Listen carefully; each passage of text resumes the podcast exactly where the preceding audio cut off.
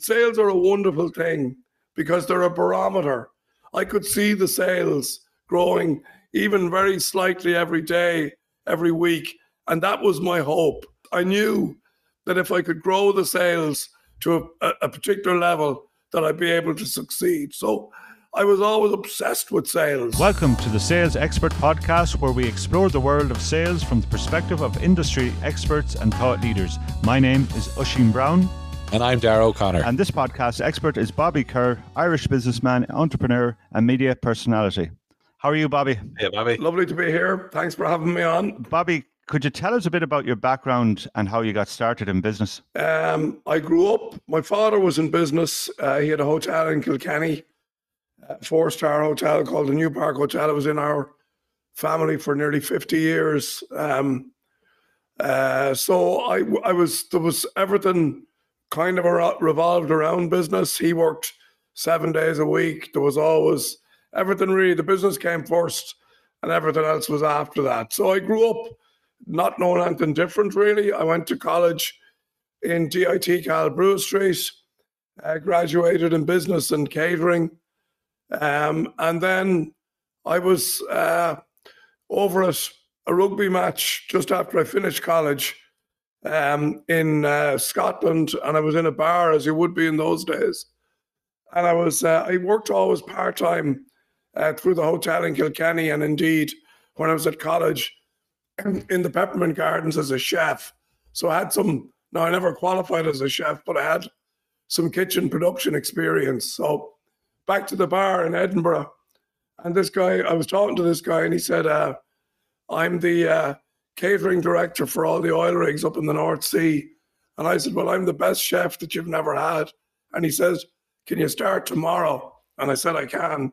And I ended up going up there for two and a half years working on the rigs as a chef, and that's where it started. After that, then I was transferred by the same company to their operation in America and Canada, uh, and I spent nearly four years out there, um, working in in places like Croke Park, in uh, stadiums, but we did used to do the bars and the catering, and I learned an awful lot there. Was given an awful lot of responsibility as a young man then I came back. I worked with Campbell Catering in UCC uh, as the catering manager. Then I took over the southern uh, area uh, for Campbell Catering for about four or five years. Then I got promoted to uh, managing director of Bewley's, which I did for again five or six years. Um, and that's really where I cut my teeth and learned about things like coffee, uh, employing big numbers of people, property, all those kind of high street commercial things that I needed to know for later in my career. That's where I learned them.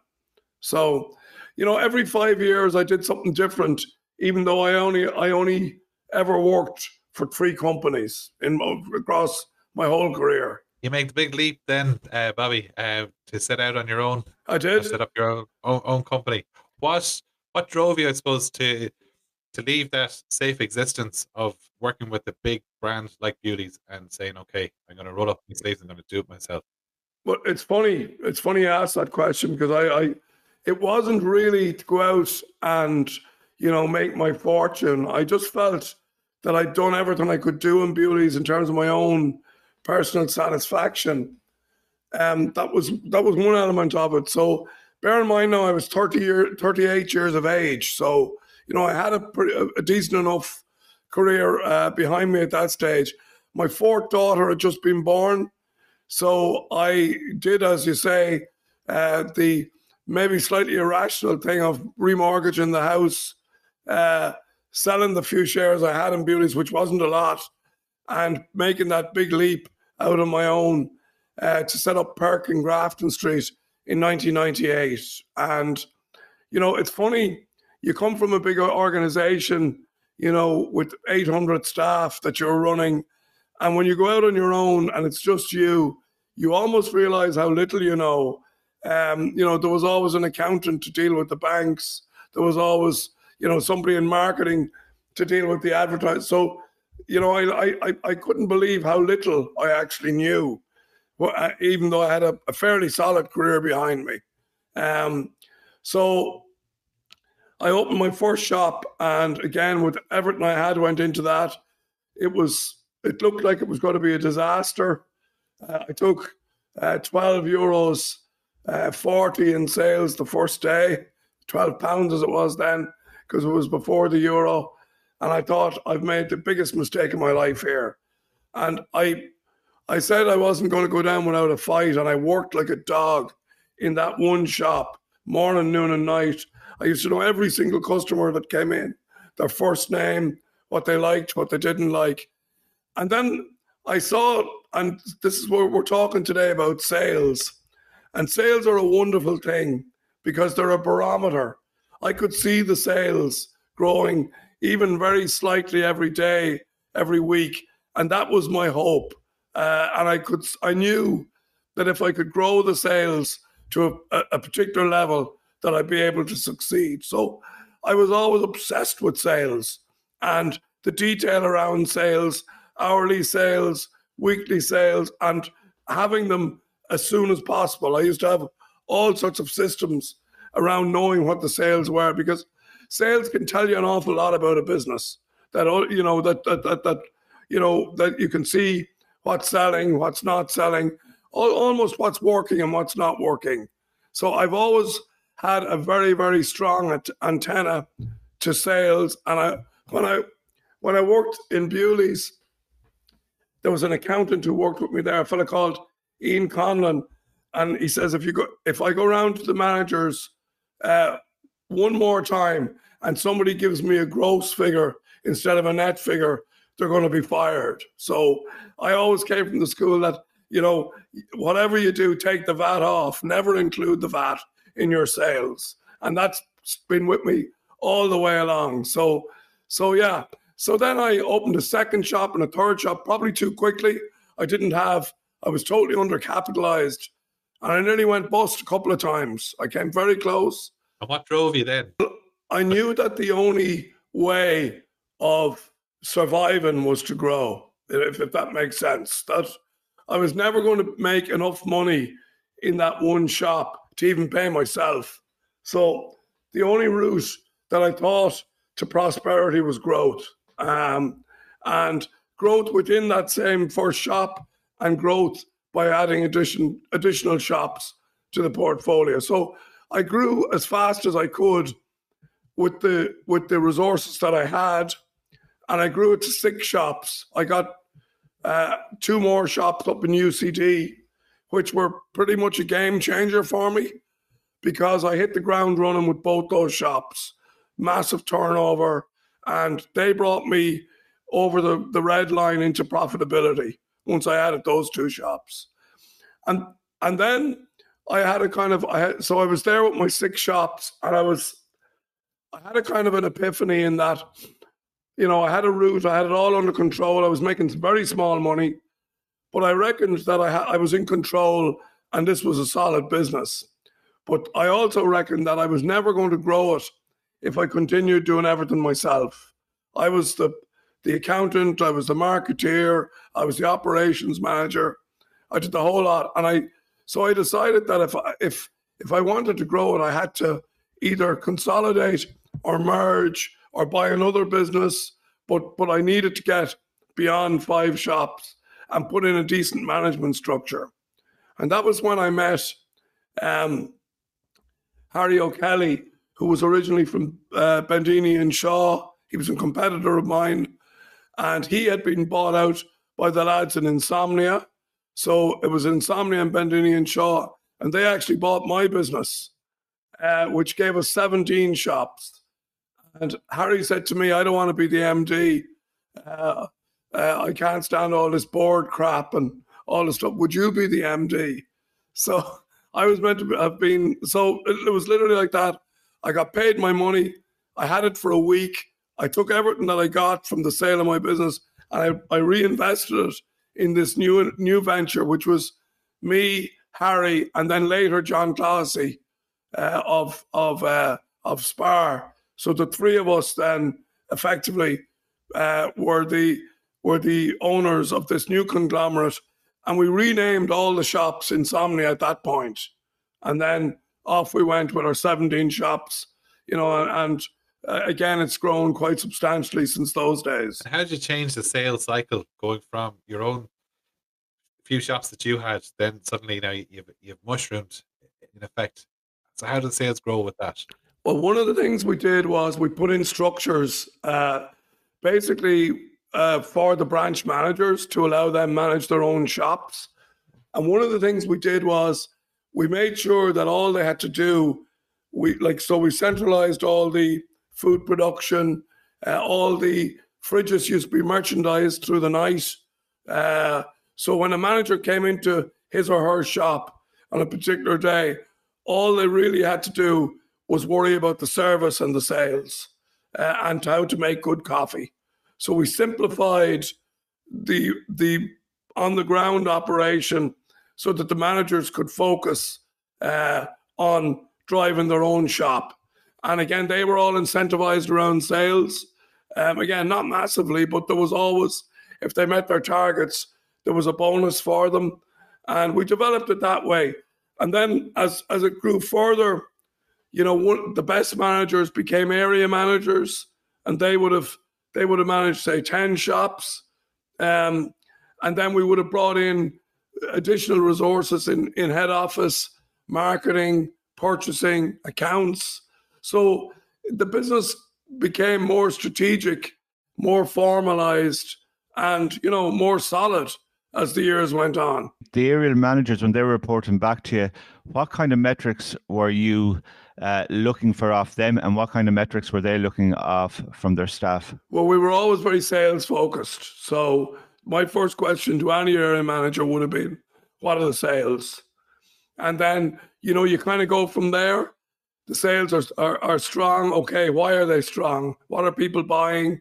The sales are underperforming. What's wrong? What's not selling? What hour are the sales? What are we doing between eight and nine? How come we're doing less uh, at lunchtime than you know a, a, a, sister shop of the same size. So that's what I, I I go back to the point that you know if you query sales performance, you can find out an awful lot about the business. And how quick would you have been with so many outlets to make the necessary changes if, if something wasn't doing well? Well, that was another thing that I got good at over the years. Um, every Monday morning, I had a full profit and loss for every shop uh, right across the country. So on Monday morning, I could tell you how much we made in Blanchardstown and how much we lost in Cork uh, on a shop by shop basis. So, and and that's why we, we we developed a system again, not hugely sophisticated, that allowed us to do that which meant we could move very quickly if there was a problem. And during uh, crisis times, for example, the downturn, how did you cope when the, when the economy was changing, when people were spending less? Well, we nearly went bust, uh, which which we had a very close call around 2010, where you know the, the, the economy basically had imploded, and we we were right in the eye of the storm. We we were over borrowed. We were in high street locations right across the country. And we were paying top dollar rents.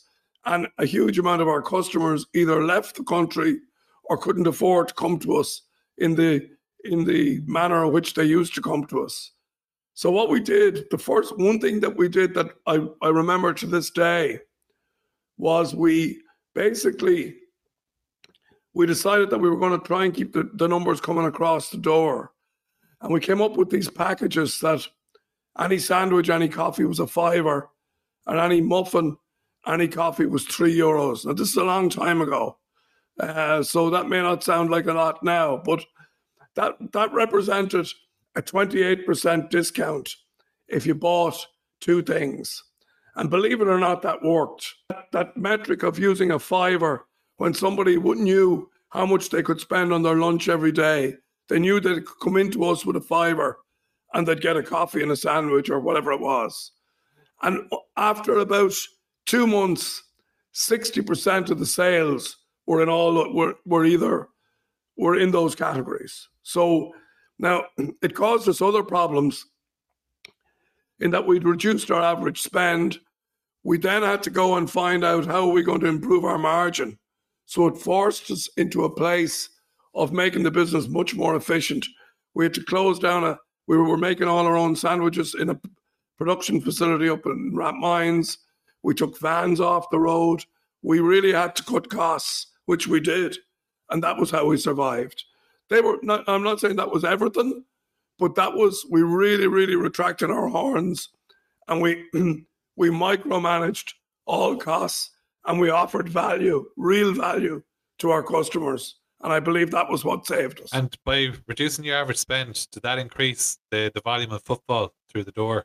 Yes. Well, well, actually, what it did was it maintained the current levels. So the same number of people came o- over the door, and because we, we, couldn't have afforded to, that it dropped.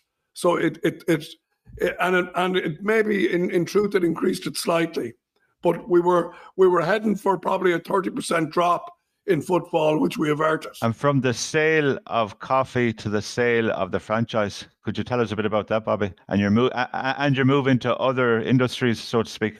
Yeah, well, well, a couple of the things. One of the things that I learned from my Bewley's days was, and it was a hard lesson, was we we we had a franchise a franchising operation across Ireland that effectively didn't work, and that we had to close. That ended up being closed down and I learned an awful lot.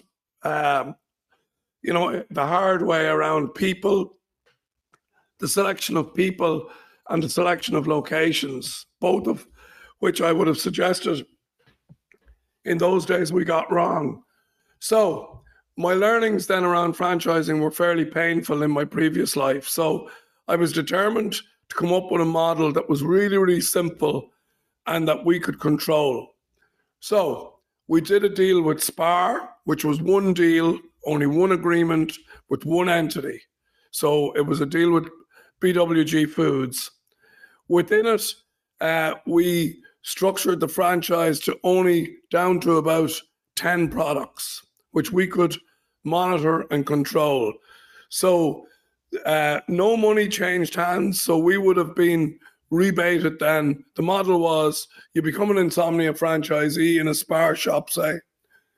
You you fit it out to our specification.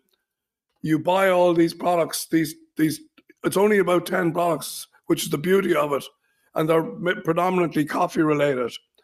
And we our margin was built into the case of the coffee. So it meant that there was no potential for a bad debt, which was another I didn't realize it at the time, but it was a it was a significant, uh, it was a really, really significant uh, factor in the success of that model.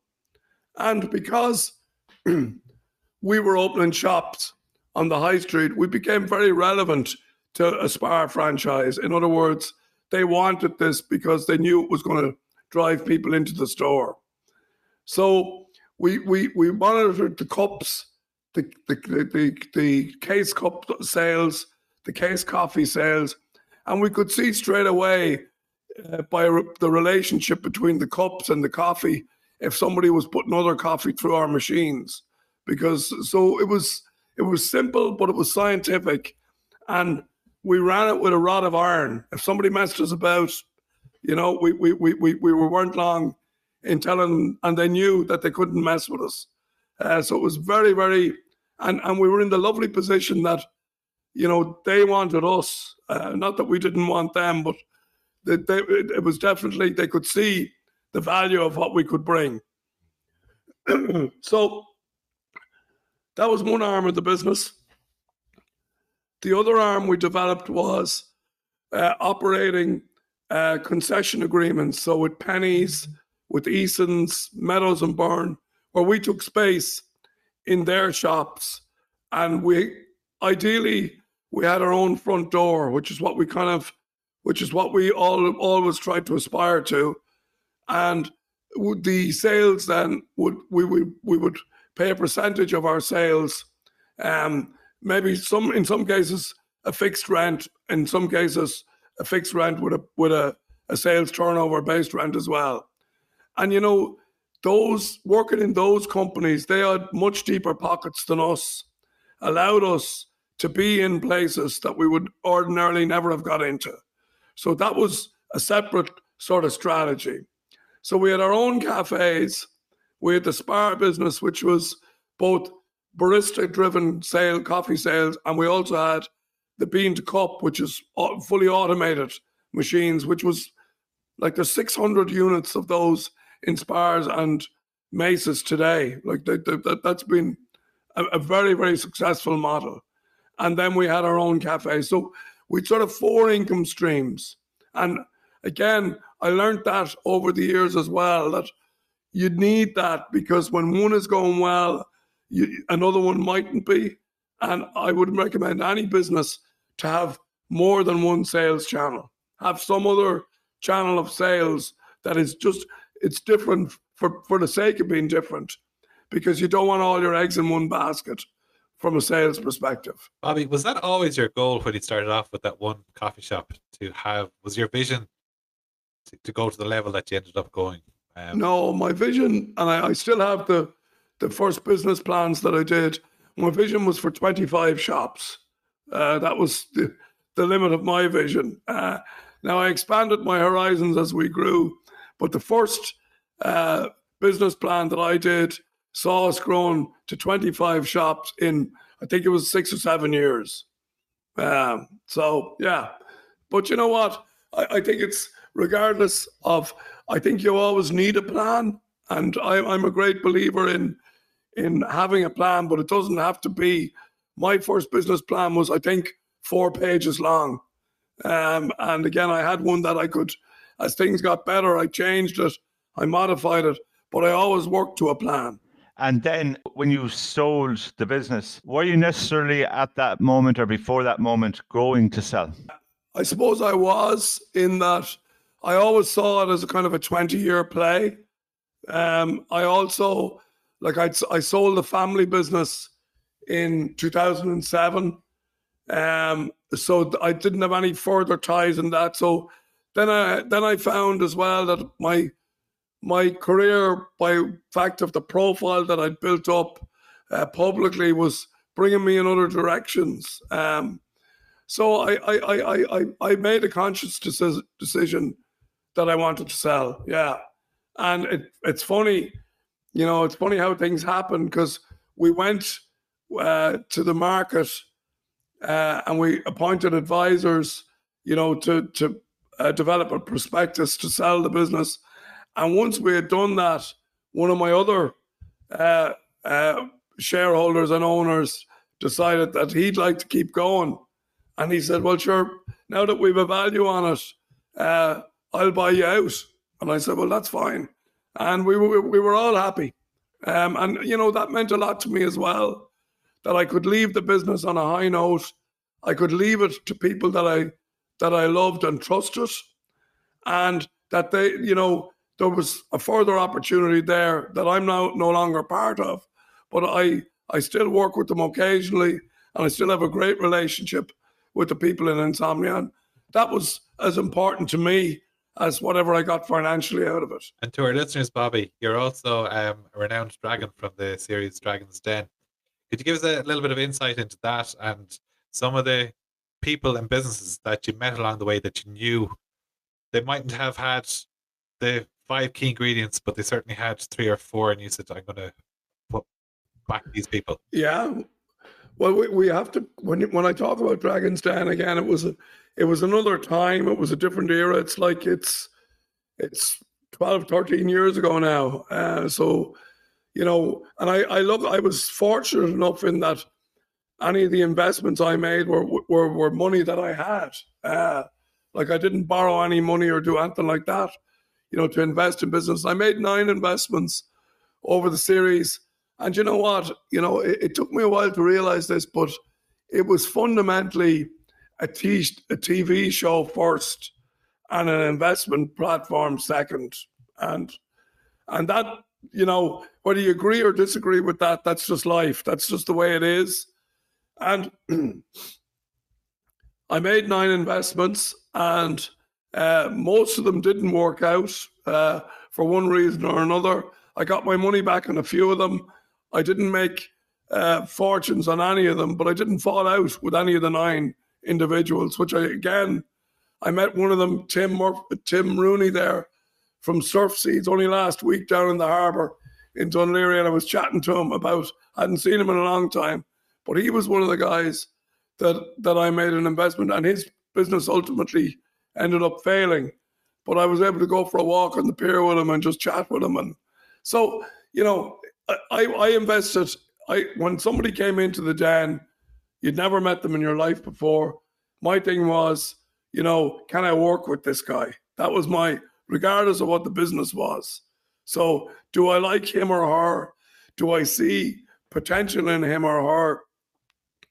And then, okay, is this a good idea or a bad idea? So, and I also have to, you know, if you look, if you stand back from it and you look at what it did for me, like nobody knew about insomnia before I went on Dragon's Den all of a sudden it became a national brand and, and we drove it as a national brand through me and through that TV series. It also ended up with me working on the radio, which I've done for 12 odd years, uh, public speaking stuff that I've done. So it brought me into a whole other place. And, you know, there was massive value, uh, I suppose, intangible value around that again, for which I'm very grateful. And you're also involved, Bobby, in some other projects around the cliffs of Moher and, and lighthouses. Would you be able to tell us about that? Yeah, I would. And there, there are two projects that I'm really, really fond of. I'm, I'm the chairman of the the operating board of the Cliffs of Moher, the company that runs uh, the visitor centre and and all all that goes with that. Um, and it's really, really exciting. It's a fantastic, fantastic uh, world renowned product, and we're going to be developing it and enhancing it and making it even better to make it probably, we believe, uh, it's already up there with one of the best tourist uh, sites in the world, but we believe we can we can enhance it even further to make it the number one uh, destination in Europe uh, around visitors, and in a, in a way that's actually sustainable, that we don't damage the environment and we don't damage damage the the I suppose the the the local enterprise that they all get something out of it as well. Um, so that's a very exciting project. I'm also involved in the Great Lighthouses of Ireland, which is uh, basically it's a, a, it's a company within uh, Irish Lights. Uh, we've 18 or 20 lighthouses now uh, around the country, and they're all we're basically the marketing arm where there's accommodation on some, there's lighthouse tours on others, there's cafes in some of them. But basically, we were the, we're the collective marketing arm of these lighthouses, which again uh, are, are a huge tourist asset. So they're just two projects that I, I'm I, am i am involved in. Um, they don't pay me a whole lot, but uh, I, I, I'm there for the love of what the the end game is there. Yeah, I, I, I, I, I and I, do you know what? I love working. I really love working with good people and good products. And you know, both those boxes are ticked uh, there when I talk about those both those projects. That, like, I, I at this stage, I'm 63 this year. Uh, I've had a really good career, and I now only want to work uh, with people that I like and products that I like. That's, and I don't mean to sound arrogant saying that, but that's I'm fortunate enough that I've I've been able to carve out that for me. So I love what I do, and I'm busy every day. Um, I'm still in, I've a few investments around the place as well, um, both here and in the states that keep me interested as well. So I'm I'm not retired, even though I keep telling people I am. But for for a guy who's retired, I seem to be very busy. And you also have a side mixer as well um, on Newstalk Radio. Um, with the Down to Business show. Can you tell our listeners a bit about that? Yeah, well, it's a business show. Um, it's been on the go for a long number of years now. I've been presenting it for the last 13 years. Um, we've 120 odd thousand listeners. Don't do stocks, don't do shares, don't do debt equity ratios. It's about real people, real business. And we do try and get under the bonnet, particularly of smaller business I try every week to get out to a business. Um, we do some corporate stuff as well in the executive chair and that kind of thing. But you know, it's funny that an awful lot of our listeners listeners aren't business people, which I think is interesting. That because we try and look at it from almost from a human perspective, uh, and you know, it's it's it's it for me. Like I love the work that I actually do there, but I also love the fact that it keeps me close to business. I don't need to employ 500 people anymore, um, which I, I don't, and I and I don't want to. But I every week I I go in there, I meet somebody or some business that I'm excited about, and that keeps me. It keeps it definitely keeps that business piece of me satisfied, even though it's a strange way of doing it. But um, it really, really is remarkable who you meet and who you talk to if you're doing a business show every Saturday. You keep you keep your finger on the pulse, so to speak. Yeah, you do. And Bobby, if you could give one piece of advice to any young salesperson to help them up their game in sales, what would it be? Uh, speak less and listen more. Um, and again, I think good salespeople are people who can read what the customer wants and then shape their product towards that end. Uh, the people who come in selling something without any regard for who's in front of them will never succeed as salespeople. People who listen and people who can craft what they have to the consumer need are the people who will be successful. Bobby, it's been an absolute pleasure having you on this side of the microphone uh, today. So thank you once again for your time. No problem, Oisin, and thank you as well, Dara. Thank you, Bobby. And Bobby, before we go, uh, I know you have a podcast yourself. Can you tell us the name of the podcast and where people can uh, listen to it?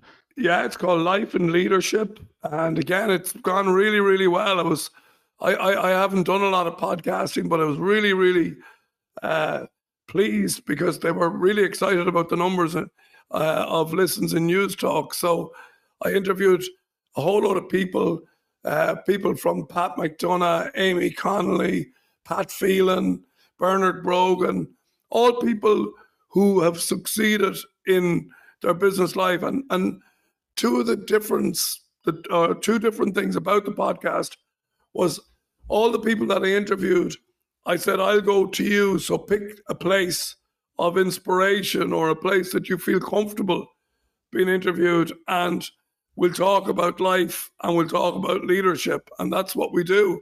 And it it's it's they're they're a good listen. I'd I'd invite I'd I'd I'd uh, hope that your own listeners here might enjoy them. Thanks for sharing your story. It's been an inspiration. Thanks, Bobby. No problem, and good to talk to you, lads and good luck with all you do. Thank you for tuning into this episode of the Sales Expert Podcast. I hope you found our conversation with our guest insightful and informative. If you've enjoyed today's episode and are motivated and inspired to hear more from top sales professionals, be sure to subscribe and follow the podcast to keep up to date with our latest weekly episode. Also, if you're new to this podcast, please have a listen back to the previous episode. If you'd like to contribute as a guest, please drop us an email to salesexpertpodcast at gmail.com. Our mission is to bring you valuable and insightful strategies from the best and brightest minds in the sales industry industry so you can level up your sales game and achieve your goals. Thank you for listening, and we'll join you next week on the Sales Expert Podcast.